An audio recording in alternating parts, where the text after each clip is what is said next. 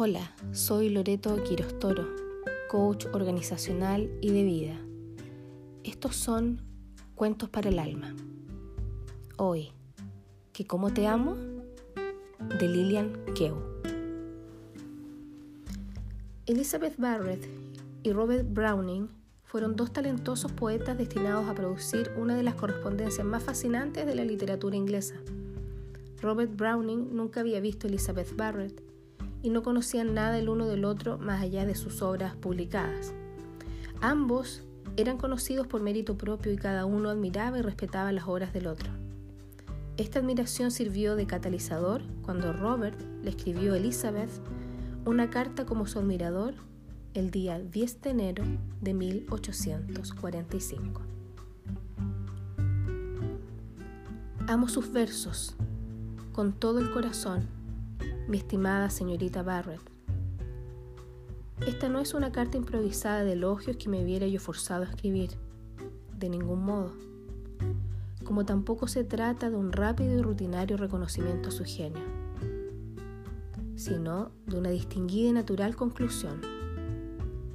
Desde aquel día de la semana pasada cuando leí por primera vez sus poemas, casi me río al recordar cómo estuve dándole vueltas y vueltas en la mente a lo que podría decirle sobre el efecto que causaron en mí. Porque en el primer impacto de deleite pensé que por esta vez debería desistir de mi habitual disfrute exclusivamente pasivo, cuando en verdad disfruto y justifico profundamente mi admiración. Tal vez incluso, como cualquier leal compañero artífice, debería tratar de encontrar errores y hacerle un poco de bien del cual estar orgulloso de aquí en adelante. Pero fue inútil. Así que me ha penetrado y parte de mí lo ha recibido. En este dirigirme a usted, su propio yo, por primera vez mi sentimiento se eleva de un solo golpe. Amo, como le digo, estos libros con todo mi corazón y también la amo a usted. Elizabeth tenía entonces 39 años, su salud era muy precaria y pocas veces salía de casa. Estaba dominada por su padre, que le había prohibido a todos sus hijos casarse. Debido a las objeciones del padre, se escribían en secreto. Su correspondencia fue tan fecunda que llena dos gruesos volúmenes. Elizabeth registró su cortejo empezando por su contacto inicial, en su famoso Sonnets from the Portuguese, sonetos de los portugueses. Estos sonetos abarcan todas las emociones humanas, incluyendo la felicidad, el arrepentimiento, la confianza y siempre el amor. En mayo de 1845, Elizabeth permitió finalmente que Robert la visitara. Luego se vieron en secreto una vez por semana en septiembre, ella escribió, Tú me conmoviste más profundamente de lo que pensé. De aquí en adelante soy tuya, para todo, menos para hacerte daño. Continuaron viéndose durante un año más y se escribieron casi a diario, en ocasiones hasta dos veces al día. Después de que ella rechazara sus proposiciones, Finalmente la conquistó con sus cartas y visitas y se hicieron amantes. Robert insistía en que se casaran y se mudaran a Italia.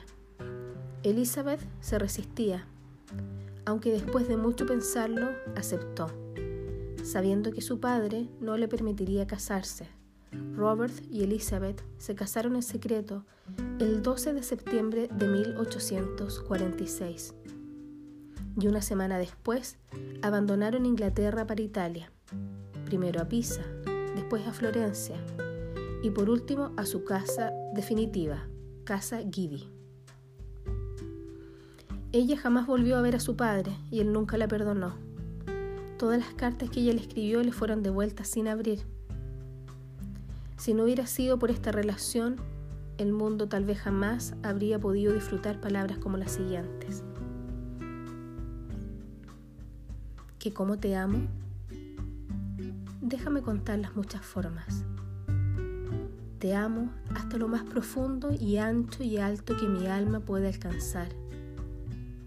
Cuando sientes sin ver los extremos del ser y la gracia ideal. Te amo hasta el grado de la más tranquila necesidad de cada día, a la luz del sol y la candela. Te amo libremente, como los hombres luchan por la justicia. Te amo puramente, como ellos se apartan de la alabanza. Te amo con la pasión que pongo en uso en mis viejas aflicciones y con la fe de mi infancia. Te amo con un amor que parecí perder con mis santos perdidos. Te amo con el aliento, las sonrisas y las lágrimas de toda mi vida. Y si Dios así lo quiere, te amaré todavía más después de muerto. Quien quiera que ama, cree en lo imposible. Elizabeth Barrett Browning